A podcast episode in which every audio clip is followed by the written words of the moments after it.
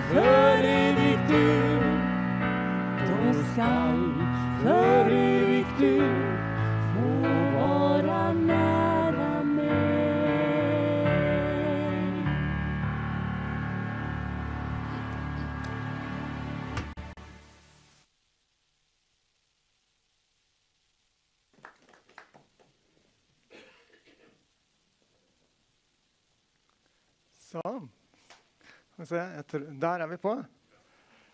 Kjempeflott å bli invitert hit. Tusen takk for at jeg vil komme. Og da, Jeg heter Per Kristian, og da er mannen til Tone Lise, som du hørte i stad. Jeg har også seks barn, så da, vi har de sammen. Da, eh, og vi er gift, så da eh, vet du noe om meg. Så jeg, jeg, for, jeg skal si noen for, eller, korte ting om hva vi gjør i Kristent ressurssenter. Fordi den ene tingen vi gjør, er jo vi vil vise hva som er galt. Eksponere. Eh, men vi vil ikke bare gjøre det. Fordi det er mye lettere å se hva som er galt. Og uffe seg og offe seg og akk og ve. Men vi vil også vise hva kan vi gjøre. Og gi håp og oppmuntring og modulere. Hvordan skal vi snu dette? Vi må jo gi en løsning. Og det er godt at vi da har Jesus, og ved Jesus i båten, da blir det løsning. Så det er de to, to tingene vi jobber med. Så noen ganger så snakker vi eh, om eh, hva som er galt. Å, altså, hvis du ikke skjønner hva som er galt, så vil du ikke gjøre noe.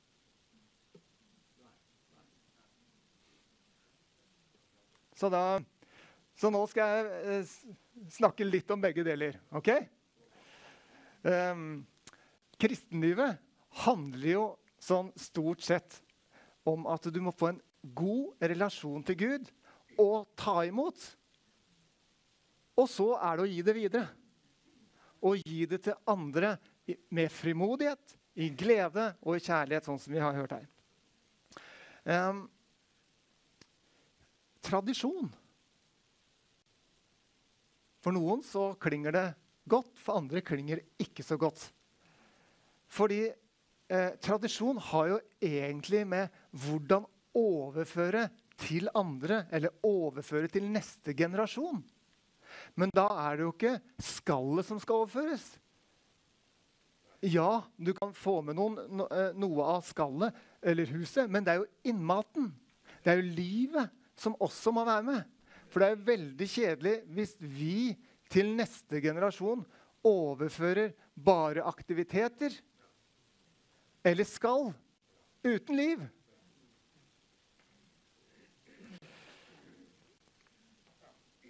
Så i misjonsbefalingen så ser vi jo det at eh, i Matteus 28, i 18, vers 18, der så står det jo at eh, Gå derfor ut. Og så står det Gjør disipler. Og det, all, og det skal være til alle.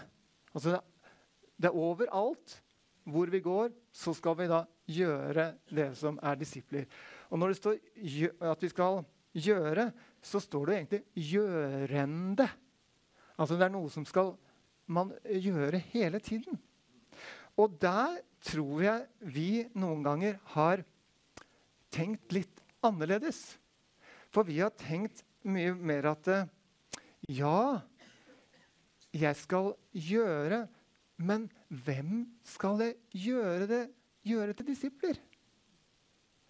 Og så tenker man det må jo være noen der litt borte. For gresset er jo alltid litt grønnere der borte. Og mulighetene er mye større der borte. Men hvem er det som du virkelig kan gjøre til en disippel, da? De nære, ja. Kona di. Mannen din. Barna dine. Og så har vi glemt de. Men vi har vært opptatt med tjenesten vår. Og jeg som er mann, vi må jo ha en virkelig tjeneste. vet du. Mm -hmm. Ellers er jeg ikke verdt noe. For Jeg er så liten i meg selv, så jeg er jo ikke verdt noe hvis jeg ikke kan vise til noe.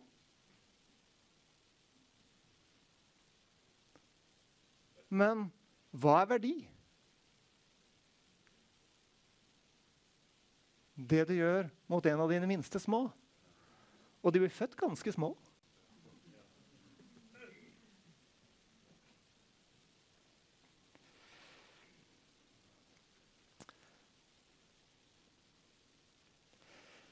Så jeg sier ikke at vi ikke har gjort, eh, prøvd å gjøre misjonsbefalingen, men kanskje litt rufsete.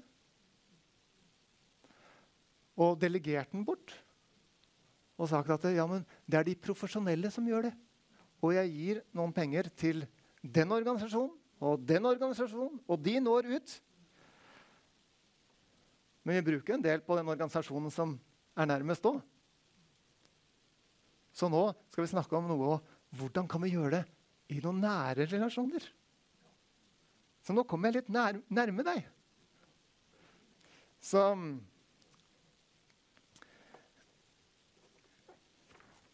Hva er det som altså, Jeg tror vi må starte litt fra begynnelsen. Hvis vi går helt i starten av den boka som vi elsker i Bibelen. Eh, det første Gud gjorde det var jo når han, eh, når han skapte hele verden, og så skapte han menneskene, så lagde han med en gang en pakt mellom menneskene. En ekte pakt. Mellom mannen og kvinnen. Og den skulle være et bilde på det guddommelige. Ikke det å gifte seg bare, men det å leve i et ekteskap. For det er lett å gifte seg. Det er noe annet å leve i ekteskapet. Og i Hebreerbrevet 13, 4, mener jeg, så står det La ekteskapet holdes i ære av alle. når du noen gang deler om ekteskap, så får du en del motstand. For da er det noen som føler seg støtt fordi de er single. Og så er det noen som føler seg støtt fordi de enten er gamle eller unge, eller barn eller voksne, eller skilte eller gifte. Altså, alle kan føle seg støtt. Og vet du hva som er taktikken da? Vi snakker ikke om det. Men vi snakker heller om noe annet. Og sånn er det når vi har hørt her om det seksuelle. Så er det akkurat samme taktikk vi har brukt der. Og når kona mi Tone Lise drar rundt på eh, ungdomsmøter for, for, du kan jo ikke ta det på søndagsmøter, for de snakker jo ikke om slikt der. Men vi tar det på ungdomsmøter. Kanskje. Det er ikke alle steder. For vi må jo ha litt lavterskel. Det kan jo være noen som blir støtt. Og da holder vi det skjult. Og det eneste vi vet, at alt som er i det skjulte, det vokser. Og da vokser det og vokser det og utbrer seg. Men er det ikke deilig å få ting i lyset? Til og med troll sprekker i lyset. Så Gud sa, 'La oss lage mennesker i vårt bilde, så de ligner oss'. Og det er det ekteskapet er ment som den ekte pakten. Vi skal, vi skal ligne Gud. Ho, da tror jeg jeg trenger hjelp. Ja, du òg. Ja, jeg trenger det òg. Du hørte jo starten på vårt forhold i stad. Jeg begynte jo ikke så bra. Jeg begynte eh, kanskje bra, men så var det, når det hadde gått et par måneder, så holdt jeg å øde alt sammen. Bare fordi jeg var feig, ikke ville satse 100% Og hvis du satser 70% eller 20% eller 99 funker det ikke. Det funker bare å gi 100% Så ekte, den ekte pakten er den vi skal gi videre til denne generasjonen. Til våre barn, til våre barnebarn, til barnebarns barn. Og hva er da kjernen i det? Jo, det står at det, det er enhet. Gud vil at den ekte pakten skal modellere en enhet. Ja, hva slags enhet da? Økumenisk enhet? Nei, det er ikke den det er snakk om. Det er en sånn enhet som Faderen har, og Sønnen har, og Den hellige ånd har. For Gud er én. Samtidig så er det tre personer. Gud Fader, Gud Sønn og Gud Hellige Ånd. Og de fungerer veldig godt sammen.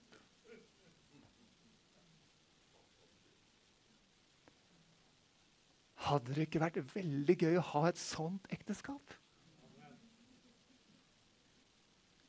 Hvor det er du og mannen din eller kona di og Gud.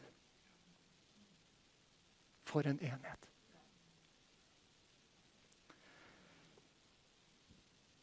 De kan ha forskjellige roller. Men Gud sa til mannen at uh, han skulle finne en like til mannen. Ikke en som bedre viter. Det jeg, vet jeg hva er. Mm. Så um, Ja. Når barna mine kaller meg et eller annet, så, så skjønner jeg. Å ja, nå var jeg sånn ovenfra og ned. Mm. Eller kona mi også har en sånn derre eh, sier fra når jeg plutselig begynner sånn komme ovenfra og ned. Det er litt fort gjort. Ja, dere har vel aldri gjort det, dere, men Nei.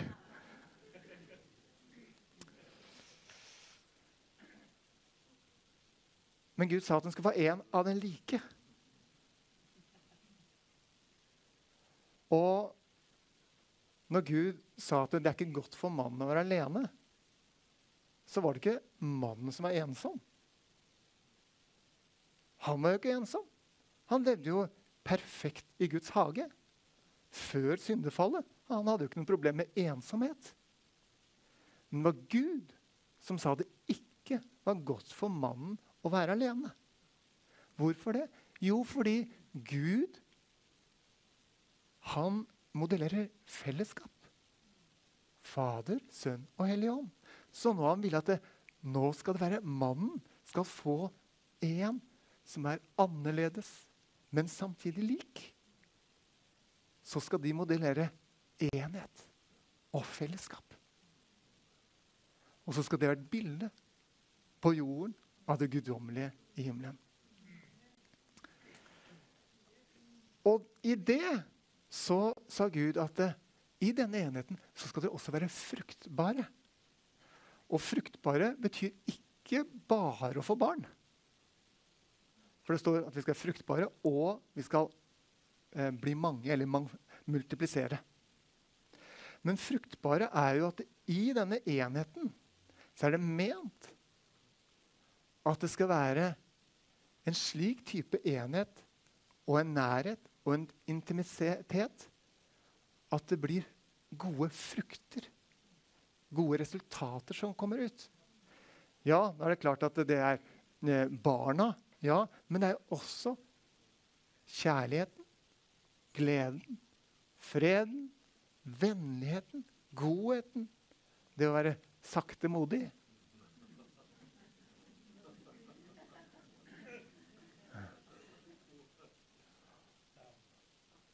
Og så at vi tør å ha, være oppdragende. Eller selvbeherskelse, selvkontroll. Så disse fruktene er ment skal komme flyte ut av oss. Og komme til et sånt hjem. Så ditt hjem, når noen kommer dit, så er det et under hvis de ikke merker at dette fins. Ja, men jeg bommer jo nå av og til, da. Ja, det fins jo ingen her som er perfekte. Men når vi har blitt frelst, så skal vi jo fortsatt frelses. For det er sjelens frelse, og den skal vi holde på med. Det vi kaller helliggjørelse. Å bli gjort hellig. Ligne Gud. Og det vil jo være veldig flott når du inviterer folk inn. Og så kommer de inn i ditt hjem, og så merker Gud er her. Ja, han er det. Han er jo i ditt hjem. Han bor i deg. Og, så det er jo egentlig å få slippe Gud ut.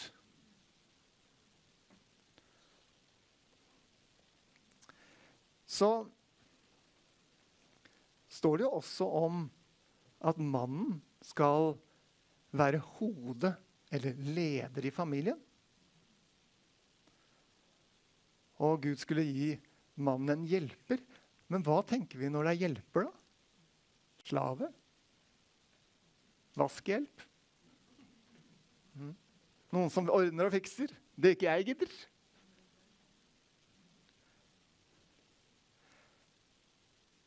Eller tenker vi sånn at når Jesus var her nede, og Jesus sa til disiplene det er til fordel at jeg går bort.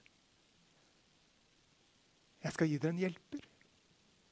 Tror du disiplene da tenkte vaskehjelp? Mm? Nei. Hva er dette? Jo, Gud, Den hellige ånd, skal komme ned. Han skal være din hjelper. Og det er sånn vi menn skal tenke på den hjelperen vi skal lede. Og være hodet for. Eller være den som går foran. Tar et ansvar. For hun er en hjelper. En, og, så vi må få bort noe av disse de andre tingene. At det, nei, det er jeg som er hodet i familien, eller det er jeg som bestemmer. Nei. Det er verken mannen som bestemmer, eller kona som bestemmer. Det er Jesus som bestemmer i familien. Det er Jesus som bestemmer i ekteskapet. Det er Jesus. Og jeg som mann jeg må passe på at det er Jesus som bestemmer. Det er min oppgave. Jeg er satt her for at jeg skal passe på at Jesus får bestemt i min familie. At Jesus får bestemt i mitt ekteskap. Det er fort gjort å dra seg litt unna. De delegerer det over til kvinnen. Hun tar seg av barneoppdragelsen. I am the good guy. Jeg gir godteposer, og så gjør jeg de koselige tingene. Hun tar disse vanskelige tingene. Nei, kan ikke vi menn også være de som tar de tøffe tingene? På en god måte? Jeg takker Gud for at jeg har fått Tone Lise, for det, hun har tatt mange tøffe ting eh, hos oss. Eh, da, og det spiller ingen rolle og egentlig om det blir jeg eller hun som tar de, bare vi får tatt de. Bare det fungerer til barna våre. At vi får gjort gode etterfølgere av Jesus av de.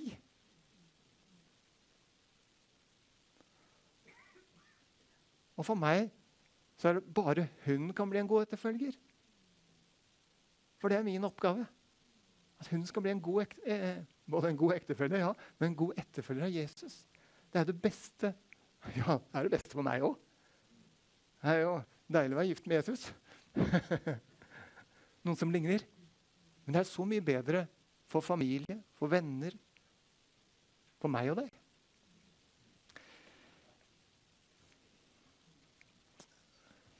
Så hva er det som eh, ødelegger mest intimitet i et ekteskap? da?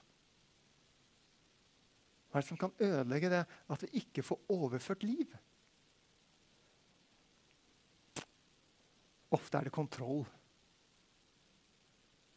Ja, Hva mener du med kontroll? Jo, Nå er det jo litt sånn at uh, nå har det kommet inn forskjellige typer kontroll. Eh, det er jo i likestillingsnavn så er det blitt sånn at eh, vi skal gjøre 50% 50-50 i et ekteskap. Det er det verste kontrollorganet du kan få. For da begynner hver eneste en å passe på at ja, men nå har jeg gjort det, da må du gjøre det. Og så er det kontroll hele tiden. Mens Bibelen har sagt at Hvordan er kjærligheten? Tjenere. Kan ikke jeg ta det, da? Det er så mye mer livgivende i en familie når én går foran. Hvem er raskest til å be om tilgivelse? Hvem er den første til å ofre seg? Jeg kan ikke ha hatt samme type konkurranser. De er gode. Det blir et godt miljø av slike ting.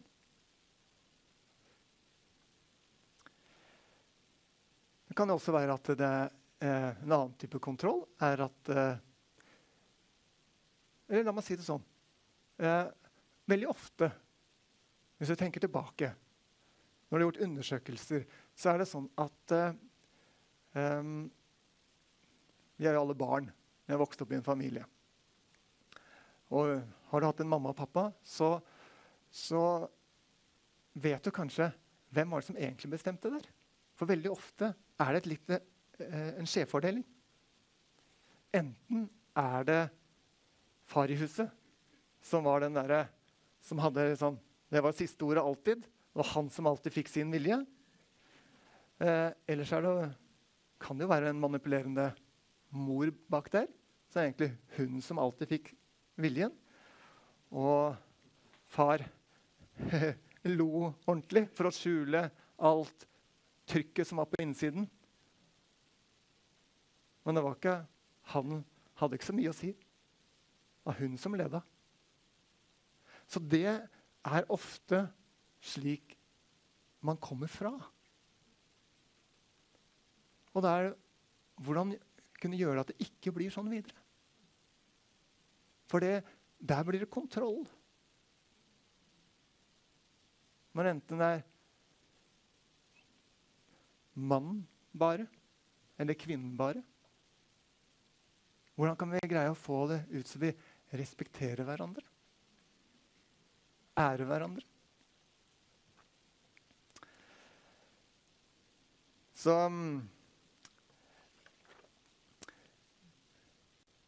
Det er eh, det er sånn som det ikke skal være med kontroll. Men det, det er en, en fjerde ting òg som kommer inn nå, som eh, dere skal må gi over til barnebarna. Og barna det er, det er barna som styrer. For det er jo sånn at eh, nei, vi har jo no, ikke noe å si. Det er ingen som har noe å si. For hva vil du da, lille Pelle? Å ja da. Du vil ha det å spise? Ja, da får du det. Ja. Og så vil du gjøre sånn? Ja, da er det sånn. Og du vil dit? Å ja, da må du gjøre sånn. Og så er det foreldre som dilter etter barna. Og, og vi som nå begynner å få voksne barn, så blir det sånn Samme hva de gjør, så er det ja, det er jo helt greit. det da. Og det, vi tør jo ikke si fra på noen ting.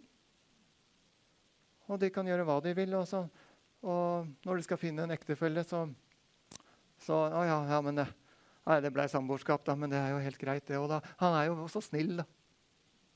Han har god utdannelse. Mm. Så vi er jo egentlig mye mer opptatt av imaget. Mm.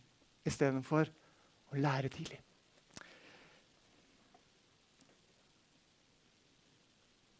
Hvordan har det blitt sånn?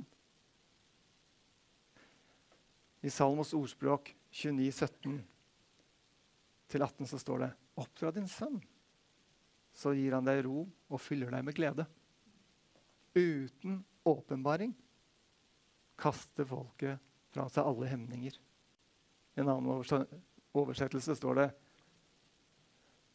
Blir det villspor, går, de går de seg vill, eller blir ustyrtelig, eller ustyrlig, står det. Men salig er den som følger loven. Så, men hva er åpenbaring, da? Man må se noe. Men du kan ikke se noe hvis det ikke skal Du må fødes. Jeg husker det når jeg var liten. Jeg jo, min eh, bestefar var jo eh, predikant.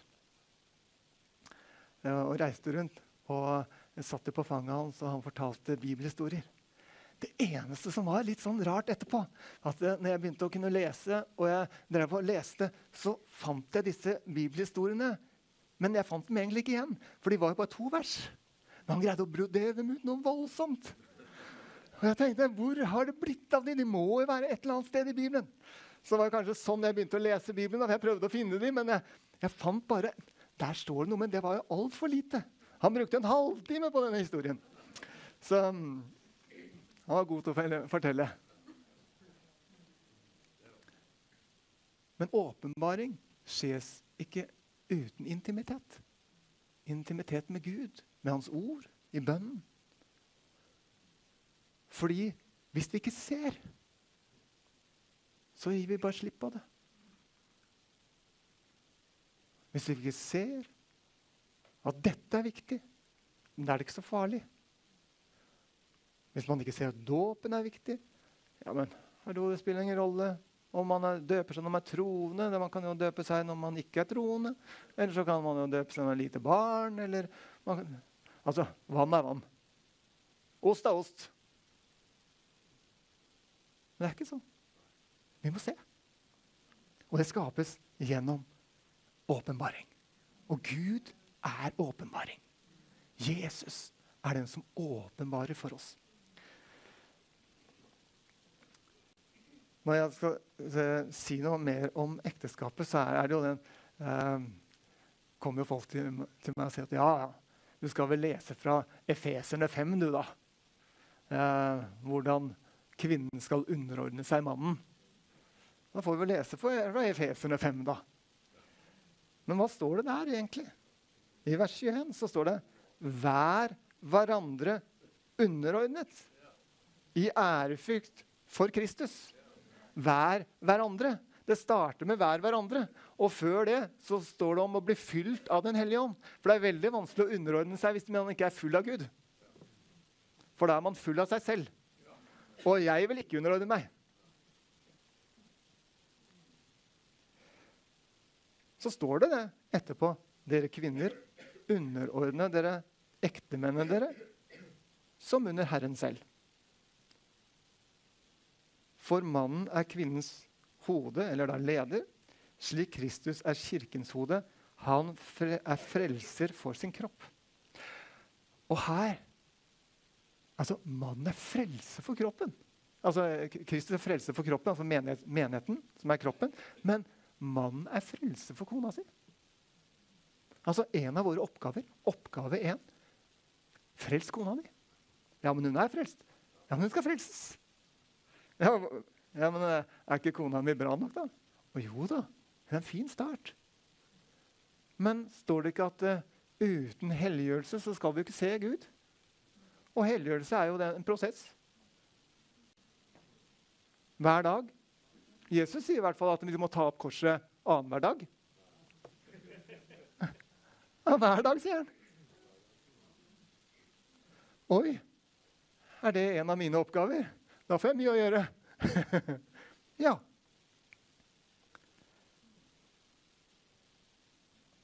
Så det var en av de tingene som, som jeg prøvde å gjøre når, eh, når jeg gifta meg med Tone Lise. Jeg prøvde litt før det òg, da. Um, men når vi gifter oss, gifter oss, så er det sånn at når du da flytter sammen Vet du hva man oppdager da? Man er ganske forskjellige. Man har forskjellig bagasje. Man har forskjellig kultur. Man ser at oi, da kommer det opp en del problemstillinger som ikke har vært der før. For når vi bare var kjærester, og jeg besøkte henne, og hun besøkte meg, så var det jo egentlig bare så koselig. Og det var jo ikke så mye som kom opp. For da var vi bare sammen noen timer, og så dro hun hjem til seg. Og jeg, ja, jeg var jo hjemme hvis hun var hos meg. Og da var det bare veldig romantisk. Veldig koselig. Og så gifta vi oss. Så plutselig hun er like god og romantisk og alt det der for, det. Men det kommer jo opp en del andre ting. Så ekteskapet, hva er en av de tingene det gjør? Det er jo å få egoismen ut. Og Kristus inn. Og det er derfor vi menn må ta ansvar for å frelse familien, frelse kona. Gå foran. Vi får dø først. Vi må være de som går foran. Og hva er det som kommer opp da? Noen må jo gjøre noe når, når hun er sur, og jeg er sur. Hun er selvmedlidende, og jeg er arrogant. Ja, da ble den arrogante som begynte, da. Men jeg tenkte, eh, eh, det er jo min oppgave. Da får jeg begynne. Det var kanskje jeg som trengte det mest, men jeg skjønte det ikke. Men jeg skjønte jo at hun trengte i hvert fall å bli fri fra den selvmedlidenheten sin. Så når noen sa noe og hadde såra henne, så var det sånn en menneskerett å gå inn i sitt eget skall. For enten så har vi en tendens til å få piggene ut. Det er jo én måte vi løser det på. Og brøler ut og er et ordentlig pinnsvin. Eller så går vi Eller ikke pinnsvin, kanskje, men eh, en brøl, eller litt mer som en Eh, en stut da, som bare neshorn eller hva det er, som bare dytter på. og bare, 'Det er deg, og det er deg', og vi ser alt det som gale. Eller så går vi jo da bare inn i skallet vårt. Og som regel er det jo en av hver som gifter seg. Så i, hos oss så var jeg neseordene. Hun var pinsevinet. Så da måtte vi ta det opp, da. Vi kunne jo ikke bare vente at ja, vi får ta det på et møte. Kan ikke ta det på et møte. Vi må ta det opp nå. Ja, men det går over. Tiden leger alle sår. Ja, men jeg har også sett at sårene blir varende lenge. Tiden leger ikke alle sår. Gjør det sånn med gresset òg. Hvis det bare gror, så blir det nok bra igjen. Det må jo klippes. Så det var, det var det vi måtte begynne å jobbe med. Jeg kunne ikke tillate at hun var selvmedlidende. Så hva gjør vi, da? Ja, kanskje ikke den beste måten når jeg kommer belærende ovenfra og ned, men, men OK, det funka. Det, det funka. Og så til slutt så ble det jo så bra at hun begynte å ta meg, så da, da begynte det å bli litt bedre. Men vi må hjelpe hverandre så vi kan speile hverandre. For en av de tingene som er vanskelig nå om dagen, er at ingen blir speila. Alle blir bare klappa på ryggen. Og så er vi curlingforeldre som har køler så all, Det skal ikke være noe motstand. Og skal ikke, noen skal si imot. Ja, 'Dette er sikkert bra.' Det, ja, det, alt er bare fint. Vi må begynne i de nærme relasjonene. Med mannen og kvinnen. Med barna eller de som står nærme deg. Jeg vet jo nå at uh, det er ikke alle som er gift her. Nei. Men byen der det er nærmest. OK. Vi, eh, neste som står i Efeserne, så står det at uh, dere menn, elsk kone deres slik Kristus elsket kirken og ga seg selv for den. Oi, for en høystandard! Det er jo egentlig det vi har sagt noe om. Eh, kjære mann, og da snakker jeg til meg selv. Eh, skal jeg elske på samme måte som Kristus har elsket menigheten? Ho, og ga seg selv for den. Ofra seg. Jeg, det er umulig. Ja. For mennesker er ikke det mulig. Men alt er mulig for den som tror. I det menneskelige er det ikke mulig, for i den menneskelige kjærligheten fins ikke den kraften. Men i den guddommelige kjærligheten så fins den jo. Så hvordan få det ut, og hvordan tørre å gjøre det? Og det var sånn som vi hørte her på bønnemøtet i dag. Det skjer jo ikke noe før du gjør det. Frimodighet kommer ikke før du gjør det. Og det var det jeg oppdaga når vi begynte å speile hverandre og etter Guds ord, så var det noen ting jeg bare gikk på som jeg ikke skjønte hvor, hvordan jeg kunne ta, og ikke skjønte hvor det kom fra. Men Gud ga det. For han, han er med. Han så i hvert fall at det var noe riktig i hjertet mitt. Selv om ja, måten å gjøre det på kunne vært mye bedre. Men Gud bruker ikke de som er fullkomne, for da må han vente lenge.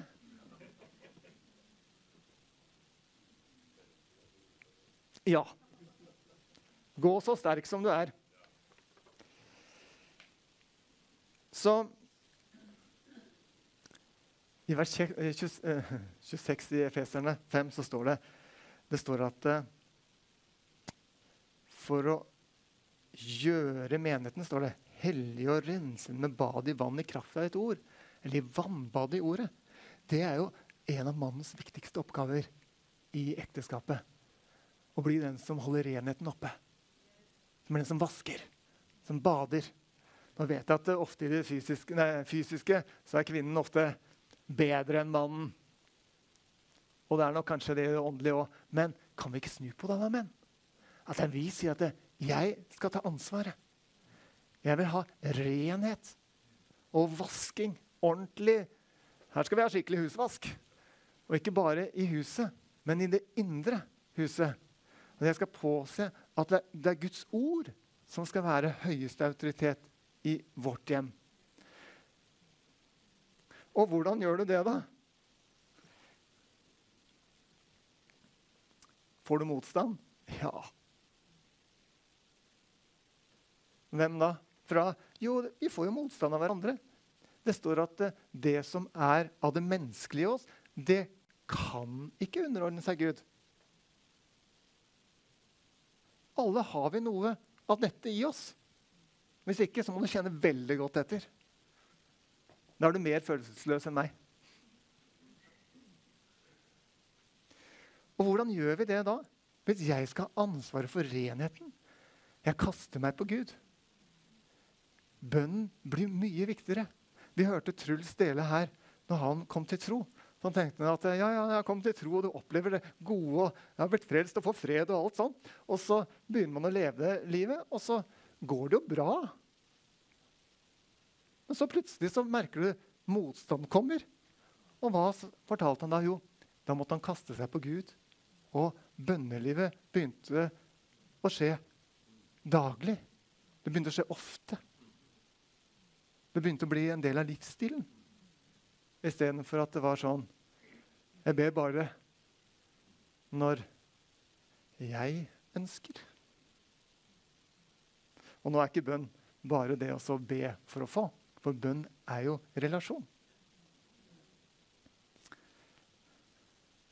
Så Gud har satt mannen til å ha ansvaret for renhet i ekteskapet.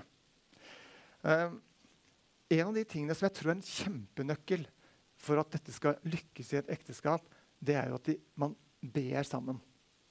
Men hvordan ber man sammen? Når vi begynte å be sammen Jeg tenkte ok, jeg får ta mitt ansvar da, og si at vi må be sammen. Så uh, Og syns jeg det var treige greier. Jeg hadde jo fått et sånt der gjennombrudd i mitt bønneliv, så jeg begynte å synes det var gøy. Men å be sammen med hun Hun var, hun var jo helt annerledes enn meg. Hun satt jo bare der, hun. Jeg var jo så opptatt og gikk fram og ba og, og, og, ja, og snakka med Gud hele tiden. Så han kunne jo ikke si noe til meg mens vi ba. Han måtte vente til etter jeg var ferdig.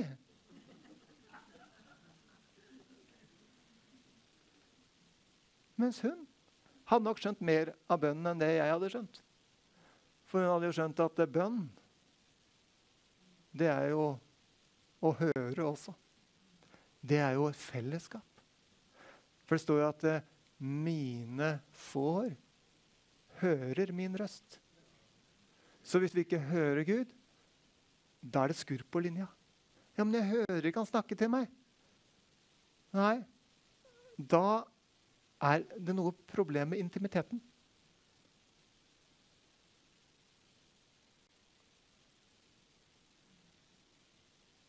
Eller voksen gjøre, eller et eller annet. Fordi mine får Oi, kanskje jeg er blitt en, en geit i stedet. Som bare pushes. Jeg må bare pushes hele tiden. Jeg må dyttes. Så det er godt å bli geit istedenfor å bli får eller en sau som kommer etter.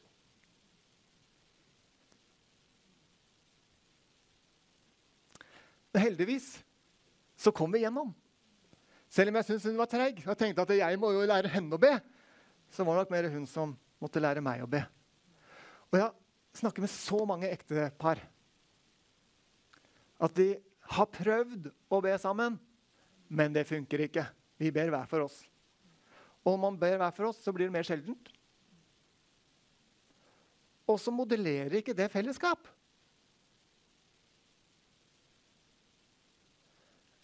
Ja, men vi er så forskjellige. I ånden er vi like. Det er jo ikke etter det menneskelige vi skal koble. Det er jo til ånden. Gud er ånd. Når jeg ber, så Bibelen sier jo, eller Jesus sa jo det at eh, hva er det Faderen søker? Hva er det han søker etter? De som tilber han i ånd og sannhet. Ikke sjel og kjøtt.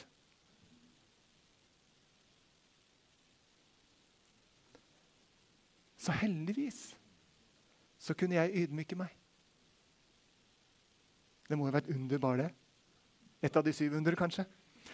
Men å begynne å lytte til henne Hun hadde jo bare vært frelst i kort tid i forhold til meg. Hun hadde villet være kristen hele livet, men hun ble jo frelst da hun var 16. Og jeg hadde vært frelst hele livet, og jeg kunne ganske mye mer enn henne, enn henne i Guds ord.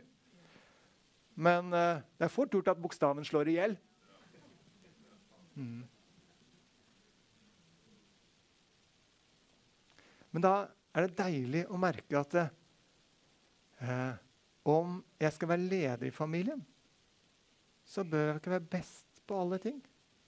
Jeg kan være dårligst på alle ting, og det funker allikevel. For det spiller jo ikke noen rolle hvem som er best. Det viktigste er at det fungerer. Og jeg fant ut at eh, skal det bli bedre med bønnelivet mitt, så er det mye bedre at vi får det til å funke sammen. For hun, er, hun har noe som jeg trenger. Vi har alle ting som vi trenger av hverandre. Men man har som regel ingen problemer når man er bare alene. Når jeg får det som jeg vil, og er sammen med meg selv, så har jeg veldig få problemer. Det er jo bare når jeg er sammen med alle andre. Det er da det blir utfordringer. Og når jeg kommer tett på noen For jeg, jo tettere jeg kommer på Tone Lise, jo mer feil ser jeg. Mer mangler. Og jeg kan fortsette der, og da blir glasset halvtomt alltid. Og det skulle vært, og det burde vært. Eller så kan jeg si Oi, oi, oi, som det fylles. Oi, det blir jo bedre og bedre. Og hvordan kan vi sammen gjøre det enda bedre?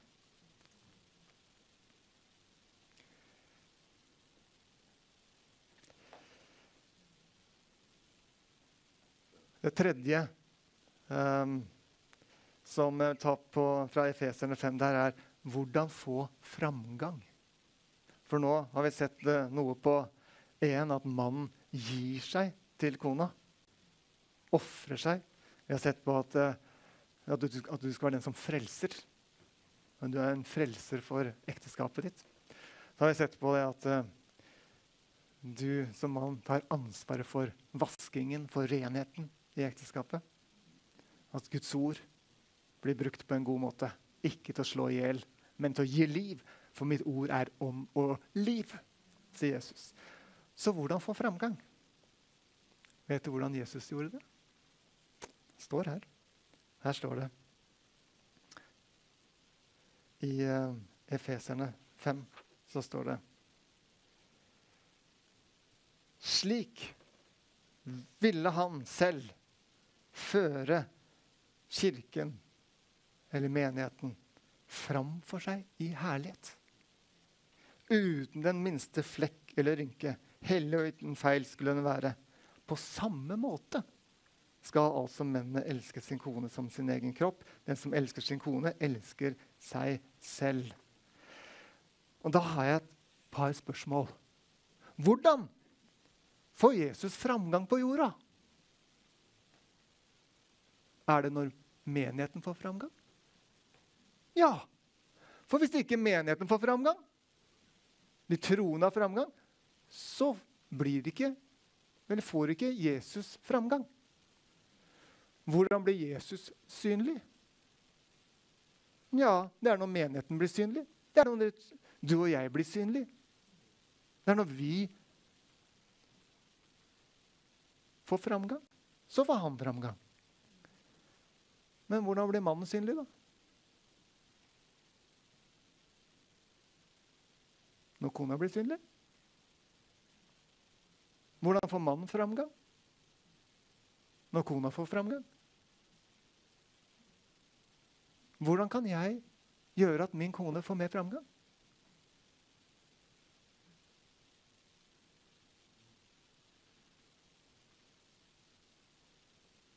Godt spørsmål.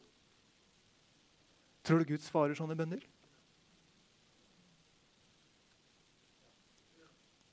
Ja. Det tror jeg også. For det er jo min oppgave. For Jesus ville stille altså Han ga alt til menigheten. han. Også hvis det ikke skjer noe med menigheten. Hvis de alle er borte, så blir det ikke noe, da. Mens ofte er det jo sånn at uh, jeg som mann jeg vil egentlig være først, og jeg vil ha ære, og jeg vil ha det ene og jeg vil ha det andre. Ja, men kan vi ikke heller løfte fram kvinnen, da? Slippe kvinnen fri? Løfte ham. kona. Hun har mye mer enn du tror. Hun er ofte visere. Og poenget her er jo ikke om det er mannen eller kvinnen. For vi er jo ett. Så derfor vil jo jeg som mann glede meg når hun er framme og tenker at ja, men vi er jo ett. Og hun vil tenke ja, men vi er jo ett når det går bra for meg. Vi må glede oss over hverandre. Så det ikke er konkurranse eller misunnelse innad.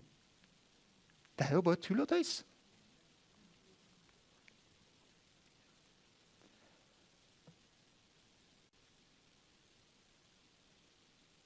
skal vi ta og be en bønn for kona vår. Kjære far, jeg ber at du opplyser min kone, Tone Lise, med visdom, åpenbaring, ånd, slik at hun ser hvem du er. Og la hun se arven blant alle de hellige, og hvilken veldig kraft det er som bor i henne. At det er den samme kraft som reiste Jesus opp fra de døde. Det ber jeg om i Jesu navn. Amen. For ingen har noen gang hatet sin kropp, står det. Nei, han gir kroppen næring. Så da skal jeg ta, og ta avslutning her. I dag så er det sånn Hvorfor snakker jeg om dette? Ekteskapet er en nøkkel. Hvorfor snakker jeg om ekteskapet? Jo, for det er dette vi må modellere. Det er dette vi må gi videre til neste generasjon. For det som skjer nå, det er kampen mot ekteskapet. Det er kampen mot familien. Og kan man bryte ekteskapet, kan man bryte familien, så ødelegger man samfunnet. Dette må vi gi videre. Og i dag er det omtrent like mange kristne i hvert fall som kaller seg kristne, som skiller seg som ikke-kristne. Vi må gjøre noe med det. Og da er det Hold sammen! Få det til å funke. Kast, vi må kaste oss på Gud.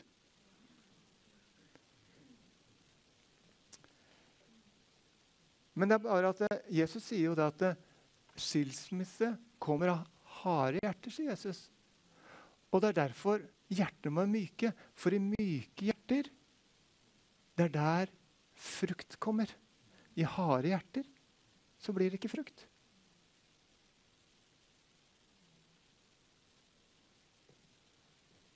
Og da blir det vanskelig med intimitet og disse tingene. To. I dag er det omtrent 70% av barna våre som forlater troen. Enten i tenårene eller når de flytter ut. Vi kan si 'fy, fy', og jeg kan prøve å fordømme om det er noen her som har barn som ikke går veien med Jesus. Jeg er ikke her for å komme å fordømme. Men jeg sier at det, hva er det vi skal gi videre? Vi kan ikke tradere eller gi tradisjon og bare gi skallet. Vi må gi livet. Og det må modelleres i mitt liv og i ekteskapet. Da skal det bli vanskelig. Vi må gjøre det så vanskelig for barna våre å kunne gå feil vei. For vi må lære den unge den veien han skal gå, slik at han ikke viker fra den når han blir gammel, står det i ordspråkene 22, 6. Og hva er å lære, da? Det er at de ikke bare får teorien. De må få en egen erfaring. Og hvordan gjør vi det? Ved å være konfliktsky og ikke tørre å ta opp ting. Eller når vi skal ta opp ting, så skal vi omtrent ha én lovsang først hjemme, og så skal vi ta det opp alle rundt bordet. Og nå skal vi ta opp ting her. Nei. Vi må lære de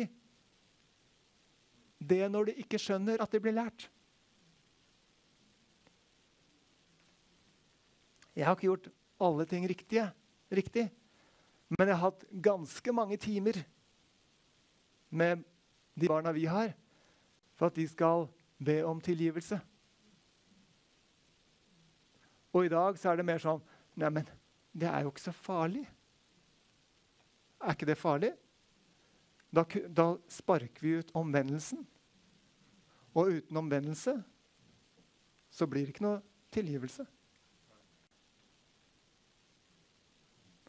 Jesus sa, 'Omvend dere, for Guds rike er nær'. Vi sier, 'Guds rike er nær'.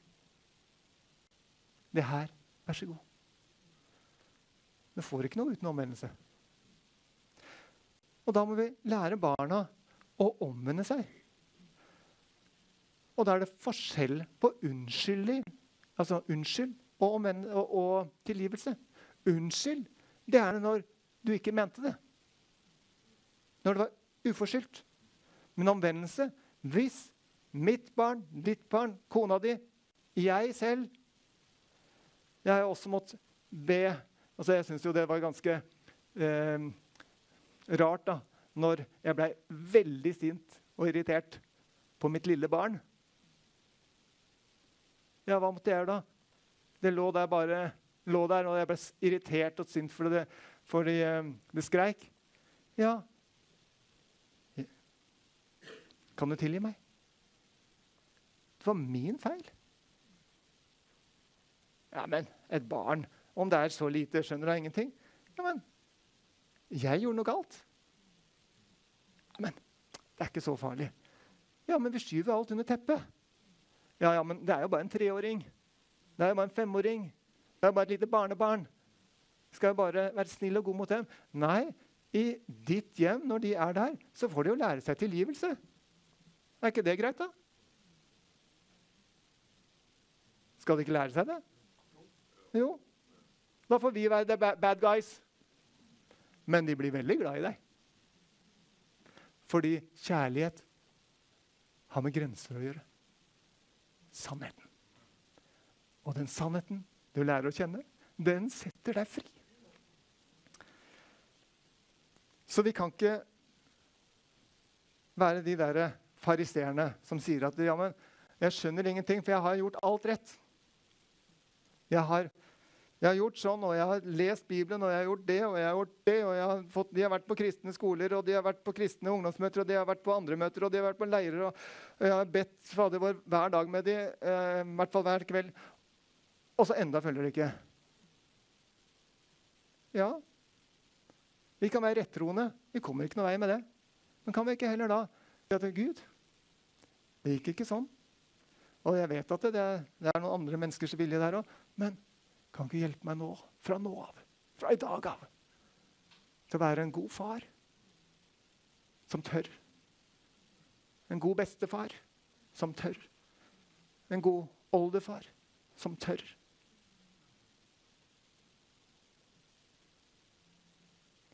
Og en av de tingene som vi skal modellere, det er det her at uh, en ting som har sniket seg inn i våre ekteskap, er pornografi.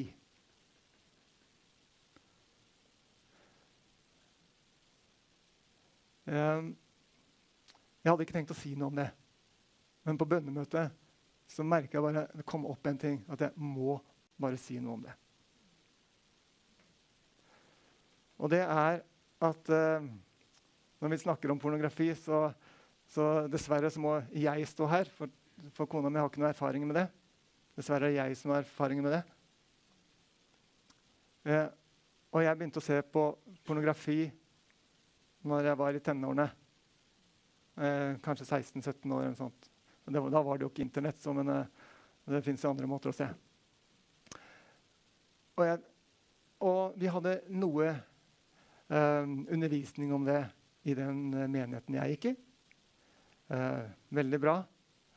Eh, men en av de tingene som han ikke sa så mye om, det var ja, men altså, menn og onani og pornografi. Ah, ja, det, det, er sånn som menn gjør. Altså, Man sa det ikke helt sånn, men altså sånn, vi, vi, berører ikke temaet. For det er, en, det er, jo en måte å gjøre det på. Eh, så da var det sånn at det, ok, det var noe av det som vi gutta gjorde.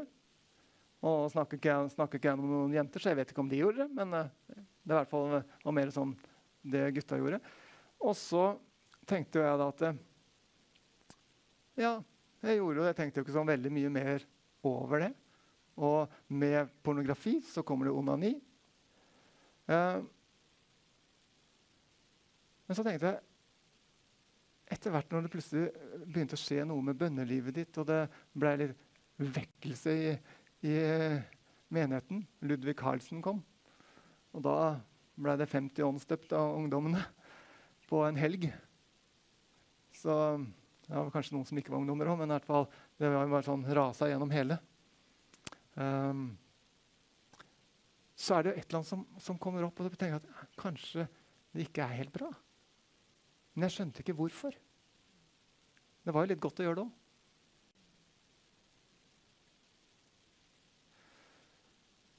Tenkte at det, det, her kan jeg ikke bli fri fra. Men det er mulig. Så Gud kunne fri meg fra det. Fordi det er sånn at eh, hvis man skal ha det seksuelle til å fungere, så fungerer det seksuelle i kjærlighet, og kjærlighet er å gi. Og hvis det jeg er fylt av, er at uh, jeg fyller meg med pornografi eller onani, da, som kommer uh, ofte uh, ved siden av det, så hvem er det egentlig jeg tilfredsstiller? Det er jo ikke den som jeg ikke vet hvem er. Det er ikke den på et bilde. Det er ikke den på en film. Det er bare mitt egoistiske form for kjærlighet. Og hvordan blir det da når jeg gifter meg? Og jeg skal ha fortrolig seksuell eh, Ja, ha sex med kona mi. Da vil jo det være at hun kommer kanskje ikke til å oppleve det noe veldig godt når jeg bare er opptatt av meg selv.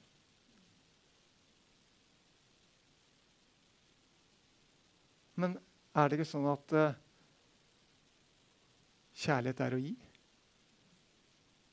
Og hvis jeg, får, hvis jeg, fjerner det, så plutselig så kan jeg fjerne tankene om det seksuelle, bare alt handler om meg. Så plutselig blir det sånn at uh, kjærlighet er å gi. Oi, det er hun som skal ha det godt. Det er hun jeg skal tilfredsstille. Og tenk hvordan det blir da i et forhold. Når begge to vil tilfredsstille hverandre. Og det gjelder ikke bare på det seksuelle. Det gjelder jo på alle andre områder.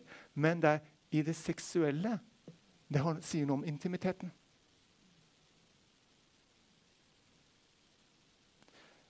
Så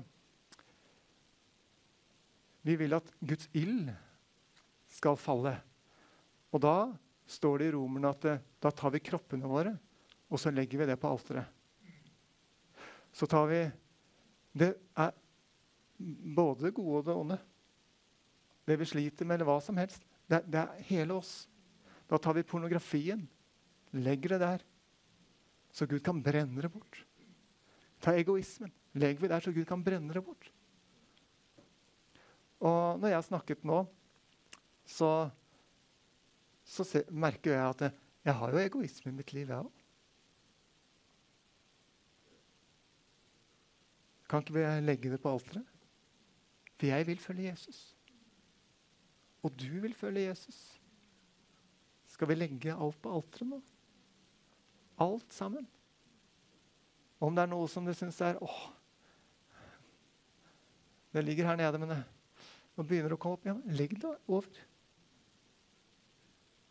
Himmelske Far, jeg takker deg fordi vi kan ikke ha ild i våre liv, men du er ild. For du er Den hellige ånds ild. Og nå kommer vi til deg, og så legger vi oss selv på alteret. Vi legger oss selv ned. Her har du oss med hud og hår. Alt som er. Du skal råde. Jeg skal ikke. Nå kommer vi med om, om det er pornografi, om det er egoisme, om det er stolthet, om det er kontroll, om det er i ekteskapet, eller om det er på andre områder. Eller om det er vi kontrollerer barna, eller om det er omvendt. Eller lar oss kontrollere. Vi legger over på deg. Vær så god. Og så takker jeg deg for din ild. For der det er et offer, der kommer det alltid ild. Tusen takk, Herre, for du er nådig og barmhjertig og renser oss fra all urettferdighet. Og en ny glede fyller vårt liv. I Jesu navn. Amen.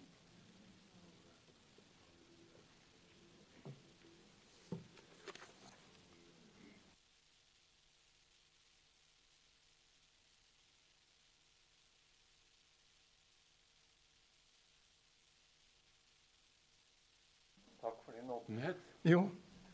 For din ærlighet. Jeg må si at jeg tror at det siste du var med innpå nå, det tror jeg vi menn er ansvarlig for at det ikke vil ha vekkelse i våre menigheter. Guds nærvær blir borte. Jeg tror at vi trenger å omvende oss og be for hverandre og med hverandre. At vi er reine i vårt sinn og våre tanker og i våre handlinger. Takk skal du ha, og Gud velsigne deg videre. Takk for det. Ja.